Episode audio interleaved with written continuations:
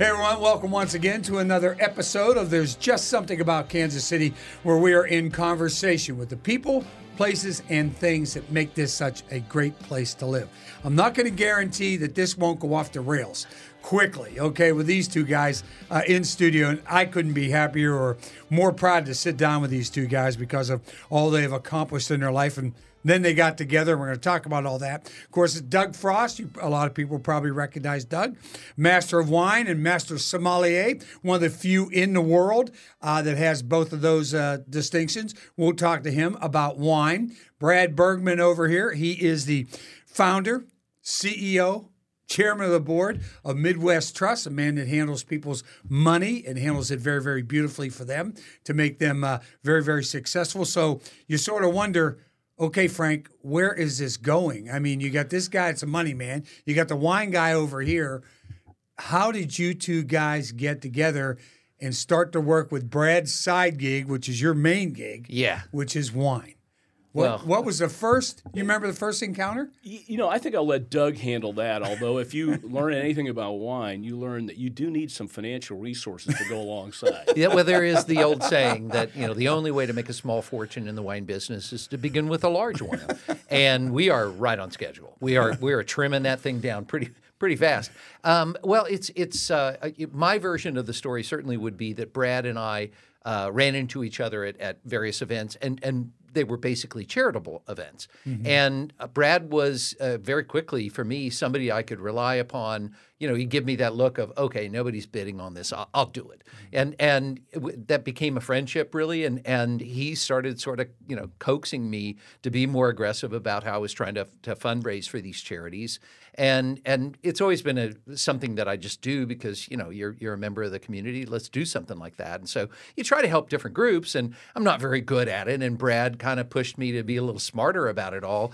And one thing led to another. Really, that that he you know he made the comment that if you ever come up with something interesting, you let me know. And it was like, okay, yeah, that'll never happen. But if it does, I'll, I'll let you know. And then it did. Basically, somebody called me up and and said you know, there's some land up here in in Walla Walla Valley. You ought to come up here and take a look at it. And I knew the land intimately. I'd been going to Walla Walla Valley for 30 years, and I knew the wine industry up there intimately. And it was one of those things of, huh, okay, maybe I should. And I called Brad, and he was like, let's go get on a plane. And so for you, was this your? This was not your introduction to wine, though. At uh, at this point, was it? Was the Walla Walla Valley thing with Doug? You had already been with Les Bourgeois in in uh, Rocheport. Actually, um, we had planted some grapes for fun out at the old Bear Bioscience campus, but this was our first foray into doing it right. And and you know, I had the advantage. You know, Doug knows everything there is to know about wine. Yeah, he hates it when I tell I tell people. I, did, I introduced him Saturday night. I said he's a Kansas City treasure, and and he just rolls his eyes. But um, but it was a great Mark Twain line. He knows everything about wine, and I know the rest. So about wine, I mean, and uh, but it, it was, um, you know, I, am insanely curious, and I want to learn about everything. And my family having a horticultural background, I know something about trees and plants, and and so I'd gotten to that part in the program, but I hadn't gotten to the next step. But Doug knew that, so it was a perfect partnership. Yeah, and We've, your and your dad was an arborist, right? He, he was. was. the first one in the He's state. the first certified arborist in the state of Illinois, Illinois, when they started that program. But my family's roots go back literally to the 1800s and selling trees to Frederick Law Olmsted for the Columbian oh, Exposition oh, wow. in 1893. So we we are we are uh, we were dairy farmers apparently back in Europe, but we decided to branch out into trees. So. Yeah, and you were you were born and raised on the banks of the Mississippi River, right? I was. Yeah, so Not that's born there, but raised there. Yeah. yeah. Okay, but, but raised there. Yeah, exactly. So you were, I mean, you were right into the, uh, you know, right into the environment and the land, and you know how how to probably rotate crops and, and do all those things. Actually, my on, passion right? was even as a little kid, I loved the outdoors. That mm-hmm. learned about the ecosystems. I knew all the birds. I know the botanical names of trees. That's a byproduct of my father. And, right. And uh, so, uh, and, and, Doug shares that passion uh, for the environment as well, as long as well as our passion for charity. We have uh, you know, we have, and we've never had a, a harsh word with each other. Uh, but I, but to Maybe, fair, maybe maybe in a little bit though. Yeah, maybe, yeah. yeah. After this is over, Yeah, no. you said, no, but it, but it's it's uh, um, it- it's just a it's a lovely business. You're making people happy, and Yeah. and it, and you get to be creative. It's just amazing. yeah. And, and Doug, for you, you your path, Portland, Oregon, I think it started I was born in- there. Yeah, the I was West born Coast. there. But we moved out to the Midwest when I was a little kid. So I actually spent some years here in Kansas City, and then uh, we lived Texas, Kansas, Missouri. Illinois, et cetera. We moved around a lot. My dad was in the grain business and actually Mm-hmm. spent a spent a, a you know a season, as it were, as the chairman of the board of trade here uh, in KC. And and so you know I moved here right out of college, and it was supposed to be a temporary stop and I liked it, and I, I found things to do here, and I found um, you know a, a career here, if you will, in in the wine business. It was just importing wine and distributing wine and Yeah, selling right. wine. But the fun part, I remember the guy who who hired me into the business. He was like, uh, "You really like writing wine lists, don't you?" Because I was writing wine lists for a hotel here in town. I was like, "Yeah, I love that." And he's like, "But you only write two wine lists." I was like, "Well, no, actually, I write three. You know, he's like, "How would you like to write a hundred? I was like, that's what I would like to do. And, and, and so it was really fun. I, you know, I was dealing with uh, old school restaurants like Starker's or Le Bon Bears or La Mediterranee, you know, places like that that I was helping them write their wine lists. And, and that was just a, a gas. I really uh, kind of you know, saw that as, as something that I would do for as long as I could and, and slowly uh, learned about um, education in the wine business. And so I became a master of sommelier and a master of wine and, and started hitting the road basically educating people or consulting with people. Yeah. And, and some of those customers I still have, like United Airlines, and a lot of those customers sort of fell by the wayside. I'm, I'm so good at my job, they, they kicked me out after a couple of years. But, you know, it was, it was fun. I mean, and that's, I've spent the last 35 years or so really just doing that, just trying to teach people about wine, prepare candidates for the Master Sommelier, the Master of Wine, helping people uh, set up their distilleries or their wineries or, or their restaurants or their hotels or cruise ships or what have you. And and so I kind of thought that was that was good. That was that was fine. And the idea that I would I would fall into making wine just seemed unrealistic because I knew how much it took to do so. It, it just seemed really really unlikely. Um, and then this thing happened, and and I'm I, I've kind of frankly always lived my uh, career as an opportunist. You know, just well, it was seriously. You know, it's like, hey, this is a cool opportunity. And, and when you're on your own, which I, I as I say, I, I spent three decades working for myself. You really do. You know, as they say, you eat what you kill, and, and so you just kind of grab a gig here and grab a gig there, and, and hope you can pay the bills and raise two kids and and stay married and you know not have your wife hate you too much. And Yeah. and Bring uh, home a bottle of wine every once in a while, right? that does help. That that does help. But uh, you know, it, it, for me, this was one of those things of I'm, I'm not going to get a second opportunity like this, and and I've seen how difficult it is if you're underfunded, if uh, if you don't have the right team together. It's impossible, frankly. And and so I looked at this and saw we could actually do this. We could put the right team together. Found some really talented people to help us get this done, and you know those people are making it work. I, I, it, it's it's been really eh, you know nerve wracking Mm-hmm. and a lot of sleepless nights over the last seven years, but um, it, it it's pretty cool. Yeah, pretty and, and, Brad, for you, the, it, it's sort of a side gig for you, and I think you, you know, after you established Midwest Trust, got it running, been running for the last thirty years. You know, it's running beautifully, and all of a sudden you start to look outside and say, you know what?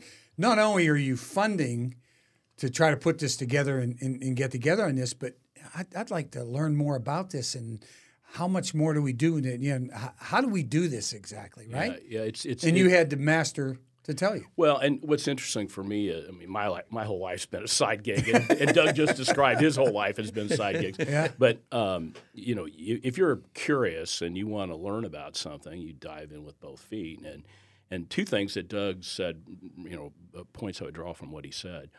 One is it shows the, the generosity of spirit that he has. He helps people. You know, we both have this tendency. We take in orphans, we help them, whether it's Yeah, you've taken in my wife and I. We, we No, know. I didn't mean Orphans, that yeah, no, no, we but, understand but I think, about. but I think that's a Kansas City value that we all share. You know, we have this town is accepting of people who come here. I came here later, um, and and they they take you in and they try to help you and and you look at the charitable commitment from this community. And Doug mentioned our first contacts were you know usually in charitable wine auctions, and and uh, you know we both are focused on the environment, you know, uh, charity, um, and and uh, and trying to do something meaningful. But I, the other point I'd make is um, there's a parallel here. Picture the New York Times restaurant critic decides to open a restaurant.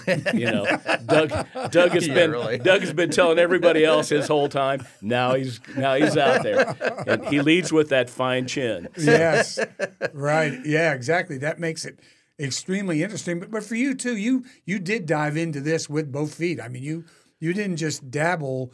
You went whole hog. You got the Yeah, Winery yeah. out in uh, Bucyrus there, and We, we we planted our first grapes as friends and family, and and it was, What was- year was that? That was uh, sixteen. But what was funny is, um, you know, we planted them. First time I touched a grapevine, I was planting them. First time I saw fruit or picked it, I was, you know, we had to pick our own.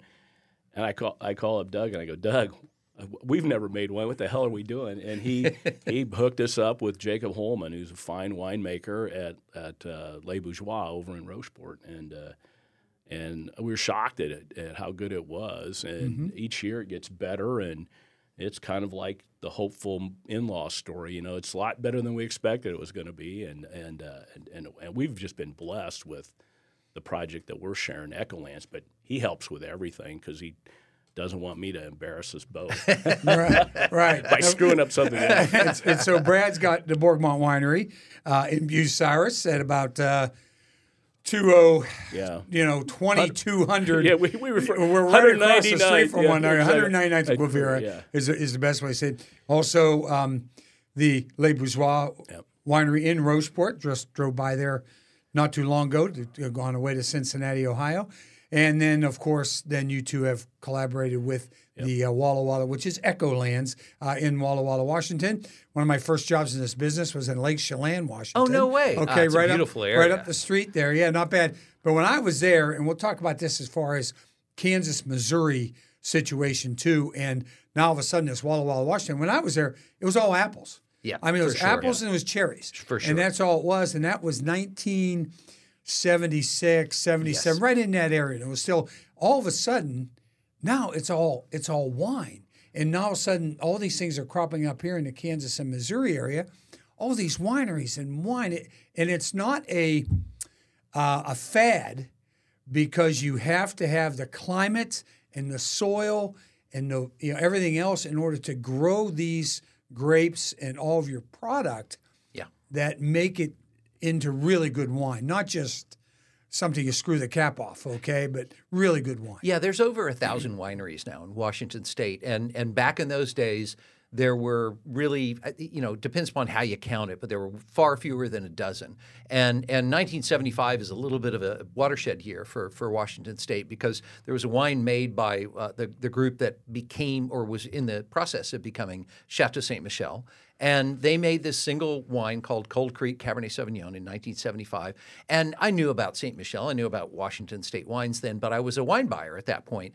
And, and so I found bottles and I started buying cases of this particular wine, 1975 Cold Creek in the Yakima Valley, because the most fun in the world in the wine business in Kansas City at that point was to blind taste somebody on that wine. They taste it and they go, well, this is Bordeaux, clearly. You know, because we even back in the in the late seventies, early eighties, we were playing the blind tasting game. I had no idea I was getting ready for the master sommelier exam right. We'll or the master that of in a wine exam, but but basically we were, and that wine blew people's minds. I still wish I had a bottle of it. I, I'll bring it up every now and with the old, you know, with the old guys in in uh, in Washington, and people will be like, "Oh, you had that wine?" I'm like, "I had like three cases of that stuff. It was so much fun to to mess with people's brains. It, it was just in the process of happening, and and by the time I got excited about Walla Walla Valley for for sure was in about you know 1983, 1985. I started importing uh, into into the state of Missouri about uh, 13 different uh, Oregon wineries because Pinot Noir was on the horizon and that was about to happen. And at the same time, I was like, well, you know, I got to do the same thing up here in Washington State because being from being a native Oregonian, I was like, you know, I got to represent my people. So yeah, yeah, it's exactly. So I, I remember discovering it, uh, there. I was told there was a Safeway in on Capitol Hill in Seattle I should go to, and they had this really great Washington wine set. You know, you could actually go buy some Washington wines other than Ste. Michelle. I was selling Ste. Michelle wines already at this point. This is like, you know, 81, 82.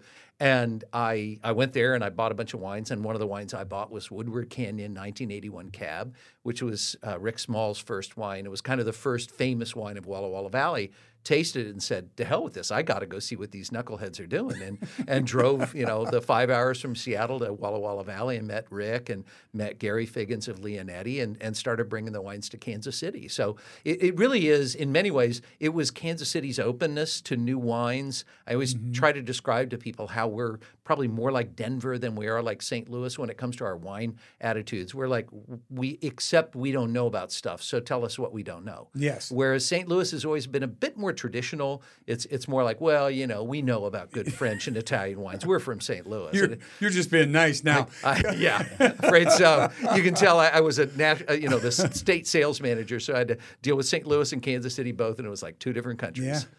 And so when when Doug started talking to you about this, and he wanted to get the Walla Walla thing, and you guys started to collaborate a little bit. When did you really get into this mindset that I, I want to do this? You know, n- not on my own because you have have Doug to uh, to lean on about how to do it, and of course your son Alex, yeah. brilliant as far as wines and. I mean, the things you guys talk about just just blow me away. So when when did you go? You know, let's let's make our own. Let's do our own winery here. You know, like most things, you know, I'm a historian, so's right. Doug. I know you care about history too, but um, you always I always have my say. You know, the worst advice your parents, teachers, coaches give you is learn from your mistakes. Learn from somebody else's mistakes. so this man has seen everything. He and and but you know, there's also a really interesting history. I Doug would speak to this better than I would, but you know, the reason the United States is as wealthy as it is, everybody thinks it's the coast. It's really the fact that we have a river system that allowed us to penetrate this most amazing agricultural area that spreads from the Rockies to the Appalachians. And you know they were you know they're piddling around with the Erie Canal. Look at the existing structure that allowed all this bounty to flow, you know, to, to other places. Right. Rivers were the highways, and and the rivers here were not just important for that, but you know the the people who came here from Europe wanted to make wine, and so they brought their European traditions and developed a wine region. This was a this was a burgeoning wine area. You know, we just happened to run into prohibition where people took it seriously here, and, and other parts, you know, they're like, "What? I live near Canada. What the hell do I care about prohibition?" But um, but that. But, but when, when um, you look at the geography, you look at the history, you look at trying to avoid making mistakes, and, and uh, you know, we're, we're intrepid, but we're not crazy. So as we went along, and one of the things Doug said is, you know, we besides ecology, you got to think about climate change too. So we, you know, it was it was it was uh, he helped he helped me form the idea that yeah, we should play the the warming of the of the climate. Right, and and as it warms, okay, um, will it has already become, I'm sure, you know, Walla Walla Valley in the, the state of Washington. Will it supplant California? Will it supplant Napa? And as everything moves up, are they are the wineries there starting to see this and starting to move themselves to, there, to, to yeah, go? Yeah, there is, Frank. Uh, there is a lot of movement right now. A lot of people rethinking what they've done because the, the, the environment has changed, the climate has changed. Um, so that uh, certainly motivated us to find more land up in the foothills of the Blue Mountains where it's cooler and wetter. Mm-hmm. And and uh, the rest of the world, you know, the rest of the wine world are, are making the same kinds of mental uh, calculations as to what needs to change um, so you have, in fact, a, a, Spanish grape like Albarino is now legally being planted in Bordeaux. And and if that doesn't, you know, if that isn't a red flag for people to understand how much things are changing, I don't know what is. At least for a wine person, it's like, yeah, what, you know? Yeah. And and the, the idea that we have to alter the grapes that we're growing and the places we're growing them and the ways that we're growing them and the ways that we're making wine is is pretty self-evident to anybody in the wine business. The the scariest part about it for for many of us are are the fires, the the wildfires that have happened up and down the West Coast over the last 10 years, I mean, they've always been there, but they're, they're at a level of ferocity that we've never had to deal with before, as far as we know, at least not within you know our memories. And and that creates problems that you you can't really just work your way past. Right. You, you can't necessarily even move your way past that. So Walla Walla is is uh, kind of lucky in so much as it's not next to the same uh, same you know level of forest that that Napa and Sonoma are. So you know, if I were in Napa right now, I'd be I'd be disturbed and concerned about two issues. One is, like I say, the continuous wildfires, and as soon as that smoke gets in the air, it gets in your, it can get in your grapes and, and create problems there. And and uh, for me, secondarily, the, the the you know the process of wine drinking is a bit faddish, like any other alcohol beverage. I mean, it really is what's cool, what's next. Right. And Napa was cool for, you know, if I forgive me for, you know, putting us all in the same era, but for, you know, our generation, Napa was really cool. Guess what? Young people don't give a damn about. They don't give a damn about Napa. You know, they're like, what's next? I don't want to drink what my mom and dad drank. I want to drink something exactly cool and different. So, Yeah. you know, it's fun to be from an area that's still burgeoning, still Yeah. in the growth cycle. Yeah, God, that's amazing. And so the so the smoke thing, we've had we've had the Canadian fires, the California fires, the Oregon, Washington fires. It sweeps over our area as well here. Have you had any issues with that as far as as your grapes are concerned? You know, it's interesting. We don't really have a problem with it here in the Midwest, even though they burn the Flint Hills. The the, the prevailing right. winds. You know, I have this theory that everybody developed their communities upwind of their stockyards and their factories, and so if you look at in the in the middle of the country, everything's kind of southwest. But it really hasn't been an issue here. We picked up a little issue at one point because of Oregonian fires, but um, at at Echo Lands. But, Yeah, uh, in 2020. yeah, Yeah, but- we but- saw a little bit. but you know when you're when you're making you know the highest quality wine and you know we've got nothing but 90 scores for echolands um, Right. you're like every little element matters to us and and one of the nice things and this, this will probably sound wrong but if it's not perfect you know doug doug i've never seen anybody so perfectionistic when they're making the wine he's checking every press run he's sitting there just mothering these grapes and uh, uh, sometimes smothering probably but, Well, but Or or mothering? Never mind. yeah, we won't go the other mother. Yeah, yeah. mother, which what? probably happens. Mother, every- what are you thinking? But um, but but what's what's you know? So it's going to be amazing. But if there's something that's not perfect, we have other alternatives for it. We'll sell the grapes, do something Right. else with it, and and and that's the passion that's in the Echolands project. And and and then you know we're experimenting. You know we're we're gonna we're gonna replant Cabernet Franc and and Merlot uh, out on uh, out on the uh, on the uh, Bourmont uh, property around the lake. Right. And I think with climate change, we're going to be able to pull it off. And and so you know, people have got to adapt. You know, humans are reflexively adaptive, and they're going to adapt to whatever the changes are. And and and you know, that's that's probably the most important sign of intelligence is your ability to adapt. Yeah, I think maybe ten years ago, I, I'd never thought about drinking a a Missouri or Kansas wine. Okay, I just never. In fact, I tasted some, of them, and to me, a lot of times it's probably I was drinking the wrong one. They were sweet. You know, they were mm-hmm. almost they're almost sugary sweet. You know, it just was like that taste. I went, that isn't. Nah, I, I just didn't like it. But the evolution of the wine growing and the wine processing here has changed so much in the last 10 years, hasn't it? Yeah, you know the the irony here is that the the wines of the Midwest have traditionally been sweet and and been allowed to be made sweet because the grapes themselves are so damn tart. The great irony here is when people be like, "Oh, all the wines here are sweet." It's like, actually, dude, if there weren't some sugar in there, that your face would suck inside itself because the tartness is so extreme. And it's it's the particular grapes that we grow here. Um, the, the Cabernets and, and the Chardonnays don't do as well in the, in the Midwest because of our you know torrid, hot, and humid summers and our incredibly cold winters. And and uh, maybe worst of all, the fact that those can happen within a couple of days Yeah, of each right. other. Yeah, you know right, that, exactly. that really creates problems. So as Brad was saying, if you grow next to a lake, you get a moderating influence. You know there are ways to mitigate it, but in general, we've grown grapes that tend to be super fiercely tart. And and what's happened over the last ten and twenty years is people have learned how to grow them better so that they're not so fiercely tart. Mm-hmm. And and people have realized that you know just because it's tart doesn't mean that somebody isn't going to like this wine. And so now we're seeing dry examples of, of wines, whether white or red. I, I'd say in general, the white wines of the Midwest have, have really figured out, or the white winemakers, I should say, have really figured out how to make good, really good white wine. And red wine is still a little bit of a hurdle to overcome. But I've been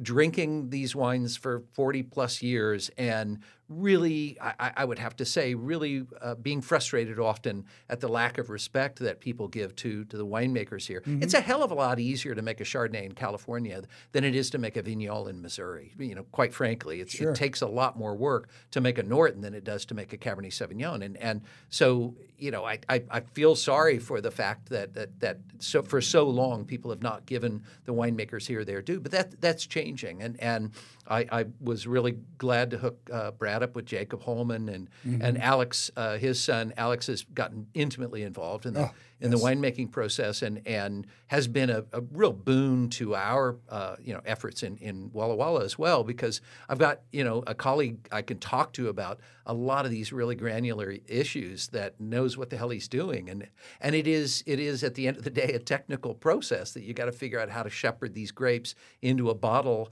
without screwing them up. Yeah, and and for you as well, um, you brought grapes from California to grow and to mix in with your wine, your winemaking process. at Borgmont as well. Yeah. Uh, and I'm sure there was some influence from him about which grapes should we bring in, or even from the California wine growers go, I'm not giving a Midwestern winery any of our grapes. We can't do this. You know, actually, it's the opposite. I, they're delighted to oh, sell oh, their grapes. Yeah, we, yeah, everybody wants to sell their grapes, particularly when they know they're going to go into something really good. Uh-huh. And you know, we have no well, then trouble. They trusted you. Yeah, well, to make Doug, sure they're really, grapes. Doug, yeah, right. You know, people people knew Doug when you uh-huh. when you were in in in in the in the area. That everybody knows Doug. And they go, oh, we want to see what you're going to make with it. And people were willing to to sell grapes to us, but.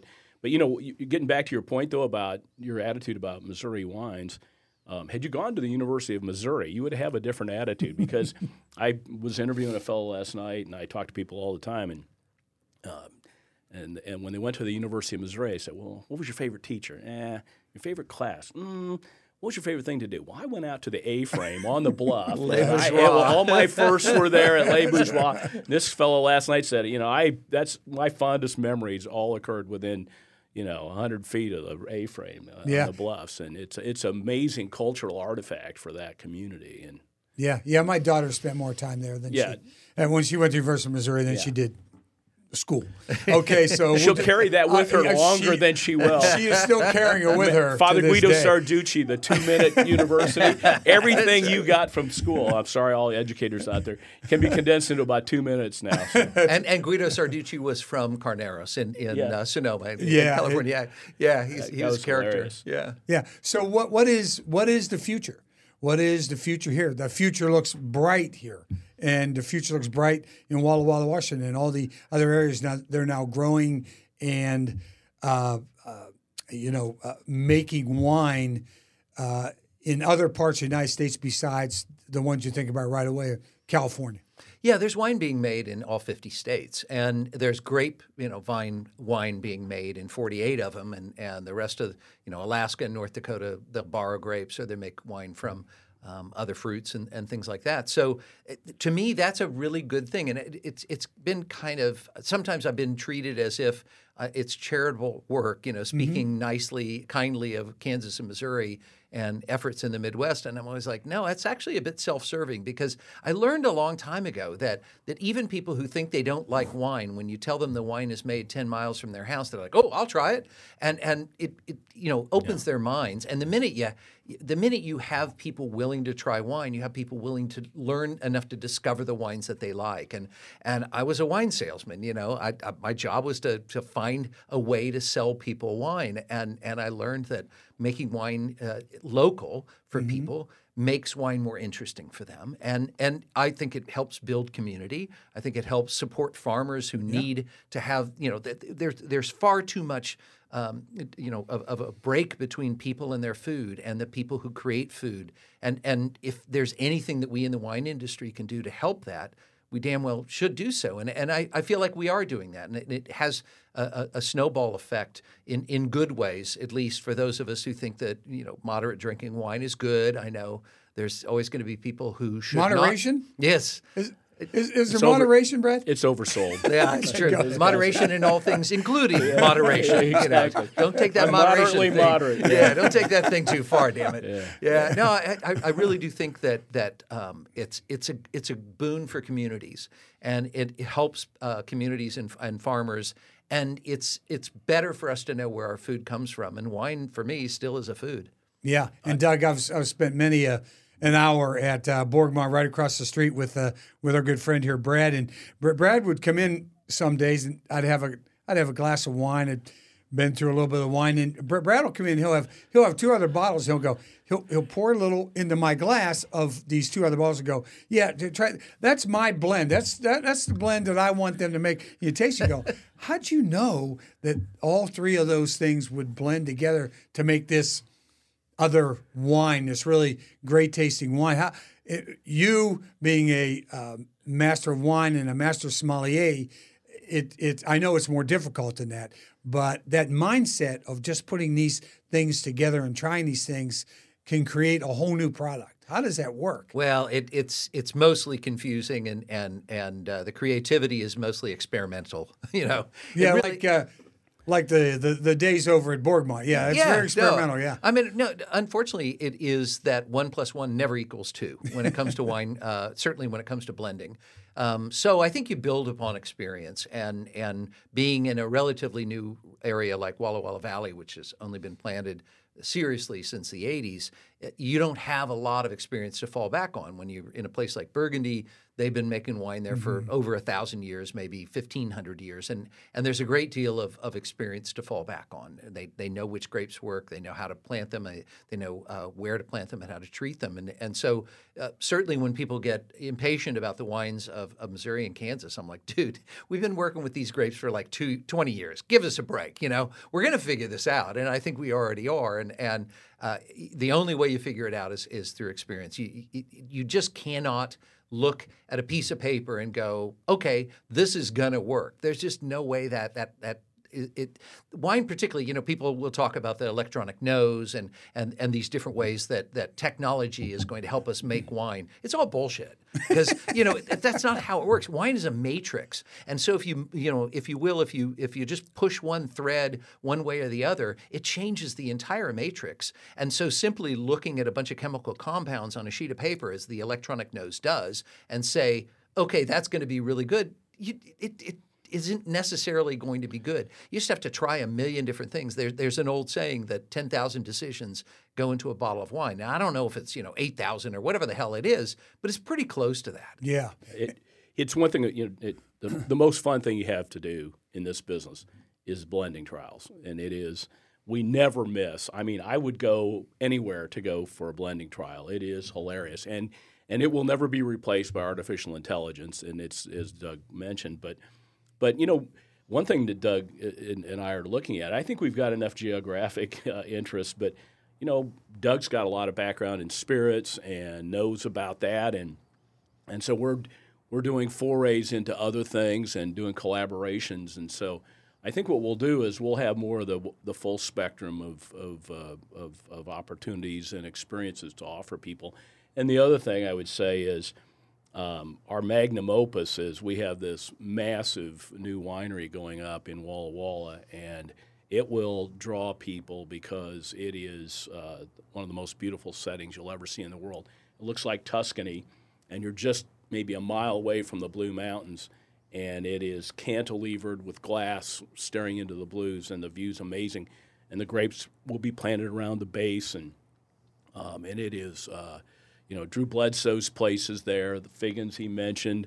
Um, you know, we got Kyle MacLachlan. If you're a Twin Peaks or a Dune fan, he's wanting to collaborate. So we've got we've got opportunities to to to grow because neither one of us are ever content. We're always going to tinker. And It, it will be a destination if it isn't already, right? Yeah. I mean, not just for people who can drive from Portland or Seattle or, you know, Lake Chelan or, you know, Wenatchee or, you know, Leavenworth or one of those cities, but for all over, you know, all over the country, it'll end up being a destination spot, right? Well, I went to the Okanagan.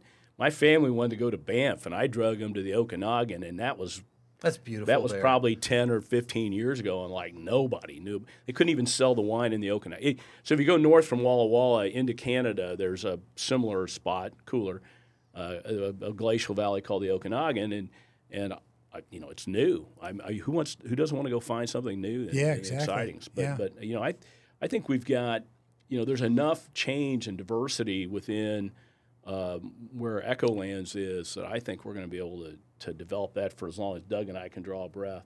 I think so And too. you, but but you're I mean you're going to expand and grow more and get a bigger, or is your place set and you're just going to grow and continue to grow with the the plot that you have? Yeah, I, th- I think um, the the winery itself is purposely built to sort of limit uh, the amount of growth, uh, Okay. and, and that's because when you get to this, uh, you know, ten or fifteen thousand uh, case annual limit, um, which is I'm just you know throwing a number around, but basically for me that's one kind of business and when you're trying to make 50,000 cases of wine that's a different kind of business and and so for me what is right sized for Walla Walla Valley uh, what's right sized for that particular place and the style of wines you can Right. get there is that 10,000 case or so level um, what's been done here in, in the middle part of the country in the past with Les Bourgeois, certainly more in that 50,000 case uh, level. And, and, and I think that that's right sized for, you know, uh, more beverage wines and, and more everyday wines. Um, because certainly the kinds of wines that we're making are, we're hoping, you know, up in, in Walla Walla are the kind of wines that go in, in the basement for a while, the kinds of wines that are uh, more about uh, the, the you know the benchmarks that we we think can be achieved here in the United States and here um, uh, with with the grapes that we're growing here that that can stand astride anything that anybody else is making in the rest of the world. Um, when it comes to the wines that are here in the middle part of the country, uh, like I say, I think there's some just absolutely delicious white wines being made here. I will drag dessert wines from here around the world and blind taste people on things like late harvest Vignoles in London or in Sydney or you know in San Francisco, and people fall out of their shoes when I tell them where it's from. I still remember the the famous wine writer Clive Coates being blinded with me uh, by by Jimmy Frantze, you know, our wonderful uh, restaurateur here in JJ's? Kansas City, yeah, who, who blinded us on a wine, and I, you know, start, you know, Clive kind of looks at me, and I'm like, okay, well, I live here, so I guess I got to go first, and I kind of explained how it was, you know, some chocolate notes and some blueberry notes and a t- touch of American oak. Uh, obviously, where the wine has been aged, and uh, you know the acids are are pretty ripping here. Malic acid, uh, you know, kind of almost like a green apple note here. Very interesting. It's like a Merlot that's been grown in a cold site. And Clive uh, grabs the, you know, unfortunately the half-written note at that point. He's like, "Oh yes, Merlot. I think Napa Valley is, you know, very good, very good acidity." And I was like, "Yeah, Clive, but the last time I tasted something I thought was Napa Valley Merlot with way too much acidity, it was Norton." And so I think this is a Missouri Norton. And Jimmy's like, "Ah, you got me," you know. And Clive's like, "No, no, Norton, Missouri, N- N- Norton." It was like, "Yeah, dude, it, it happens here." And you could have, of course, reminded him that nearly all of the European grapes are on rootstock that came from the Missouri River Valley. Yeah. right. Which Yes. is a very sore point, as I learned when I was sh- sailing on a French ship to uh, Antarctica. Um, there were about 80 or 90, mostly academics on it, and uh, and everyone was sick on the Drake Passage, except unfortunately I was not. So I So you out- drank all the wine. I drank wine with the crew, and of course, you know, they thanked us for, um, you know, World War One and our sacrifice, and Mm-hmm.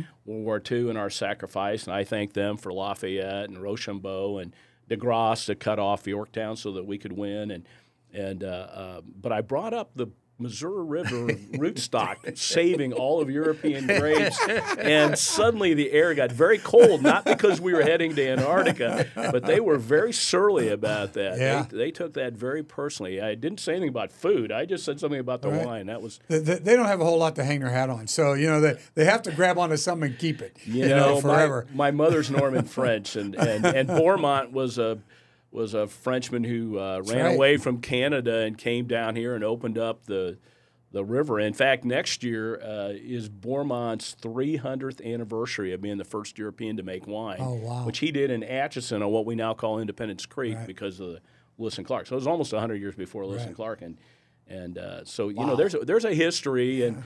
And, and Kansas Cityans should be proud of their history. You know, we're a we're a fabulous agricultural uh, experience. We're we're a transportation Right. experience as well. When you think of Kansas City and its qualities, we've got we've got the we had the best transportation system.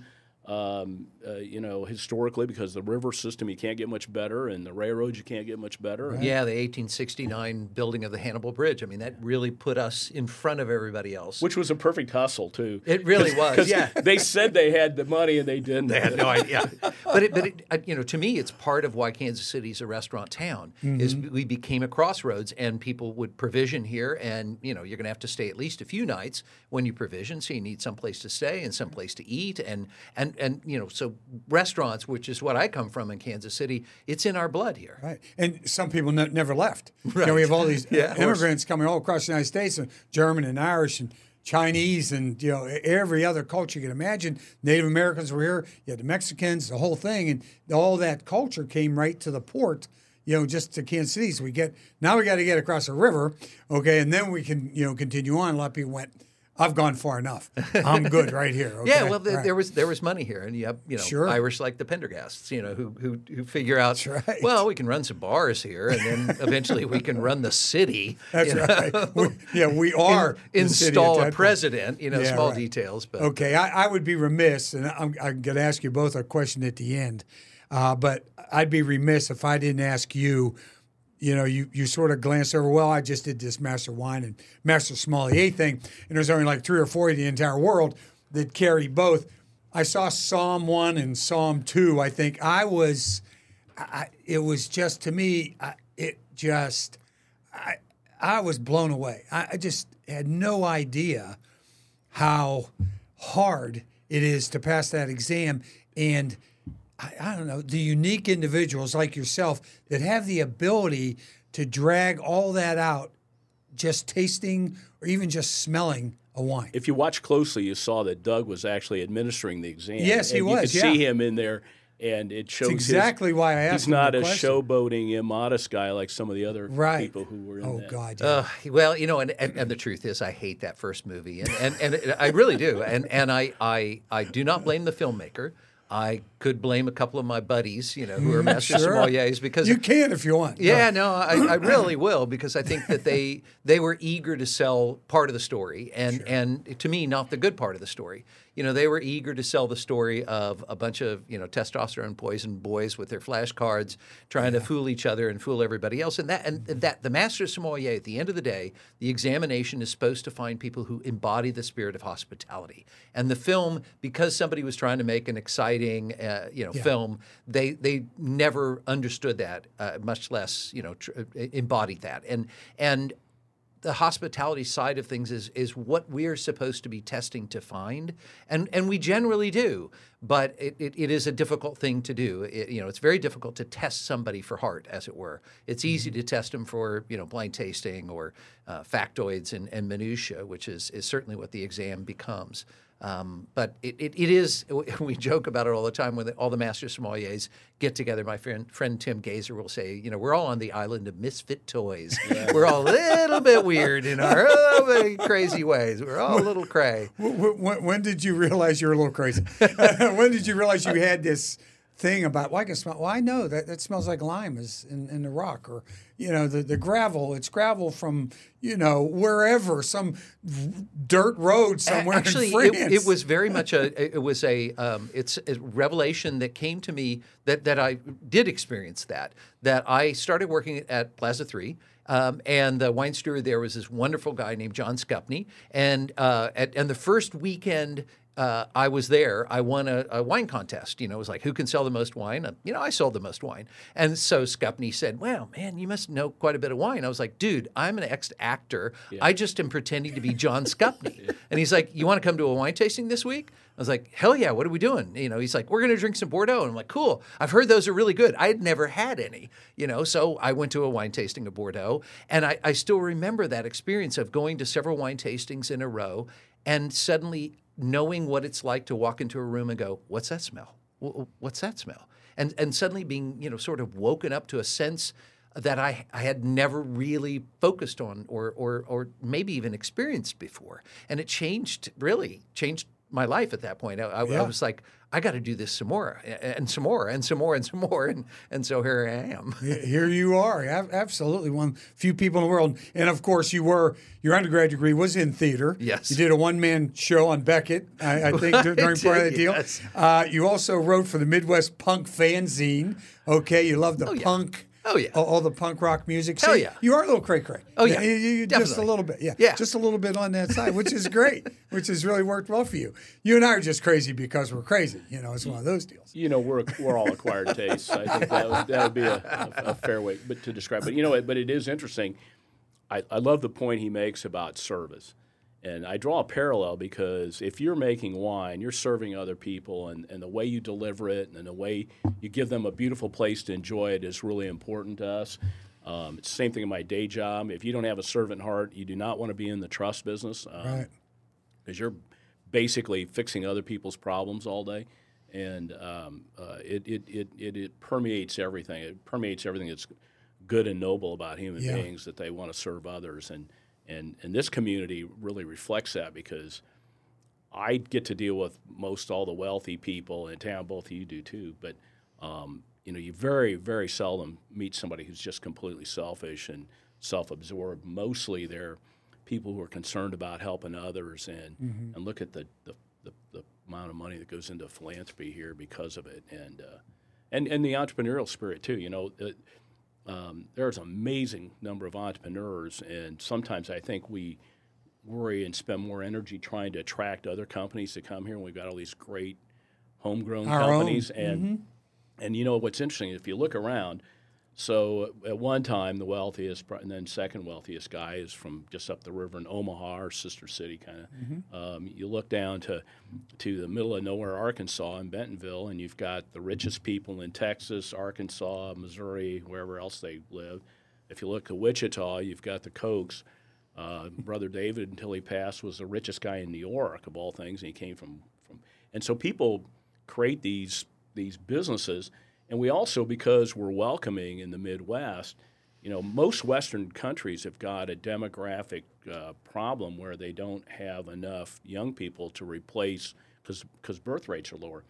Because of our uh, uh, willingness to uh, to bring people in and to and to help them, you know, become part of our, our community, um, you know, we're we're going to be a different kind of a thing, uh, and we're gonna we're gonna succeed where, you know, Italy's got a negative birth rate, and Japan, and I mean, just go around. China's going to have, you know, China's been pa- passed by India. Now they're going to be, they're going to be less than a billion in by 2050. I mean, they're they're they're there's just um, there's just a lot of things you have to look at from a big picture standpoint to decide where you want to live. And and we did it for other reasons. We think it's cool and, and it's it's hilly and there's lots of fun things and and And it's not too big. and it's not too big, Not and, too big, and yeah. people are accepting of you in ways that other communities, you know, you have to live there for five generations before they let you join. And uh, here, they're they're willing to take in Yeah.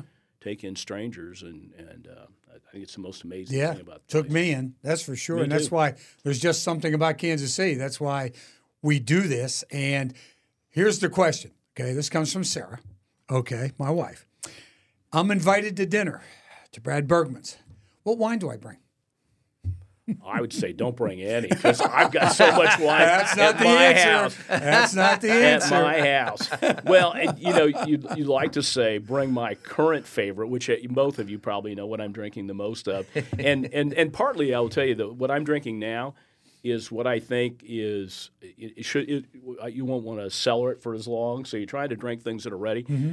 One of the disappointing things for Doug and I is um, we'll make something that we know is going to be really good and when it's cellared, and we sell out of it, and, and, Yeah, and it's true. like you can't. There's none left for us to even cellar, and. Uh, um, although we had we had a we had a tasting at the World War One museum, and uh, some of the things I thought would probably come away. I I saw the uh, I saw what was left, and it was a very very little wine came away from there as well. But um, so I I would say bring what you like. You know, maybe expand my horizon. Bring Mm-hmm. something you tasted that I've never tasted. You can't do that to Doug. Yeah, I was just if you go gonna say Doug's that. house, That was one of my you're not good. You know what? If if you wanted to, you might um, I remember one time uh, a mutual friend of ours, his, his wife's family had a place on Howell Mountain that was not commercially available, and he brought that, and Doug figured out where it was from and what it was, but not he did, you know, he'd never tasted it before. Right. So try to bring something nobody's ever tasted. Yeah. But please not sweet. Yeah. Okay. Yeah. Right. Ex- exactly. And, and and for a guy in, in Doug Frost who had a speaking engagement in Salina one time at Big Booty Trudy's. Okay. Oh, yeah. Uh, yeah. Just what do we bring to Doug Frost's house if we if we want to bring a bottle of wine? You know, I, I, I feel the same way Brad does. I, I think I always tell people when people are like, oh, you know, I've got a I've got a big dinner party and and you know, shouldn't I go to the store and get those wines that have the, the, the highest point score on them? And I'm always like, no, unless the guy who's writing the review is coming to your house. Why the hell would you buy the wine that guy likes? buy the wine your guests like. Right. It really is about you know it's again it's about hospitality is hospitality is about respecting each person's agency each person's you know singular characteristics and and and seeing those you know be, respecting those. Uh, it, you know it's not about quote unquote tolerance. It's about you know engagement. And and and so for me I you know I'll try to figure out what you like and make sure that that wine is there for Mm-hmm. you. Um, but you you know if you bring something along you might bring something I don't know about and it will open my horizons. There there's you know hundreds of thousands of wines in the marketplace and I only know a pittance about you know Yeah. about most of them. You know, one thing, if you spend time with someone, you learn what their tastes are. Yeah. And that's uh, obviously he takes it to a high art. But Frank, you and I have spent a little time drinking wine. I Oh, know yeah. what you like, and I can figure that out. Yep. I would, you know, one thing we forgot to mention, and I think uh, oh, this will probably be something you can riff off of, but um, the- the Midwest does make really awesome sparkling. and yes. we And for- you are we forget well we forget wine. about sparkling and so the first time I went to Les Bourgeois I tasted the sparkling and I said this is Veuve Clicquot I mean it tastes just like Veuve Clicquot I don't know how you did that with the cooperage and everything else but it, it was and and then um, and J- Jacob said well I said why don't you why don't we make a whole lot of this and this would be great he says wait till you've made it it is incredibly labor intensive and Right. and and we have a PetNat program which I'm going to let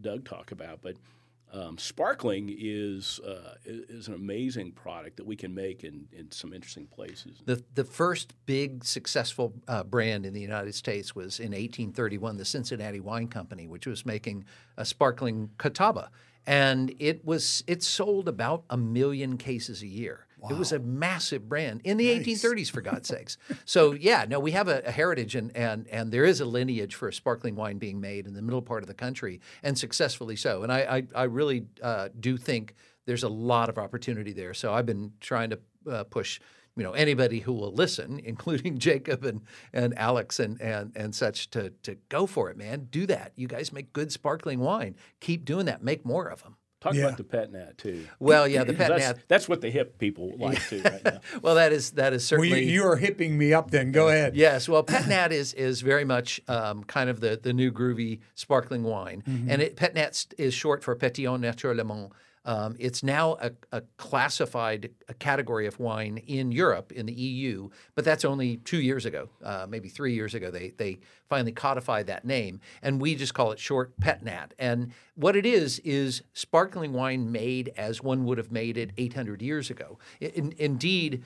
Um, if you go to the the, the old uh, abbey of, of uh, in Limoux in southern France, back in the 1350s, there was a sparkling wine being made and and being sold as a sparkling wine. A lot of times, people will talk about Dom Perignon being the guy who invented sparkling wine. For the record.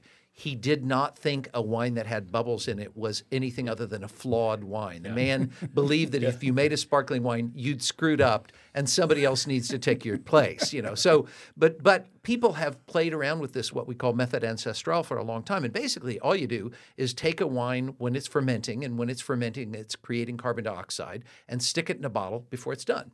Now, if you stick it in the bottle too soon, bottle blows up. You know, if you stick it in, in the in the you know in that bottle just at the right uh, time and put a, a typically just a crown cap, you know, like a Coca-Cola bottle cap on top of it, you'll have bubbles in there, and and that's essentially what a pet nat is. What we do that's different and, and what we do that's similar to, to what's done in Europe is we'll then disgorge it, which is a champagne process whereby we get all the dead yeast cells out of the, the bottom of the bottle because it looks like sludge. Mm-hmm. And I don't like the idea that somebody has to get a tea strainer Or, out. yeah, you know, strain yeah, it as you pour it in a glass. yeah, that's just weird, you know. But there's a bunch of Americans who make pet nat, and they do it in that style. We we disgorge ours so it's nice and clean and clear, and we frankly we can't make enough to keep up with it. It, it exactly as Brad said, it's a massive pain in the ass to make because your timing has to be just right, and and so you keep fermentation going really slowly so it doesn't get past your you know your your you know the moment you're going to want to bottle it, and and then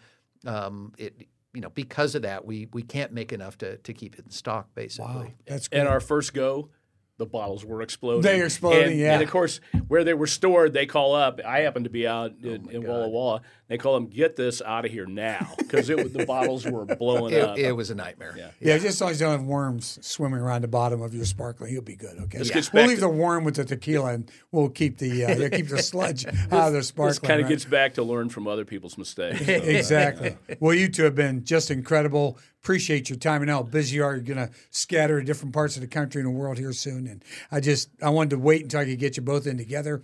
You would have been great separately, but I just thought the two of you would just be terrific and just uh, this is just perfect. And this is one of the reasons why there's just something about Kansas City. you know what would be fun sometime would be to do this uh, maybe a little bit later in the day and have us do it with wine. Yeah, I, And, I'm, and- with we could actually expand the group a little bit, and that might make for a really interesting show. that might Because yeah. really, some things come out when you when you're sharing a bottle Really? of wine. Yeah, I, I've, I, I've, I've learned I never that. knew that. Yeah. I've never known that over there. No, Exactly. Yeah, all those stories, guys. Thanks so much. Appreciate Frank, it so thank much. you, yeah. Frank. It's a pleasure. It's, it's, it's and thanks, wonderful. Sarah, for setting it up. Yeah, Yeah. you bet. She's a fireball. Thanks for being here. Don't right. forget, just See something about Kansas City.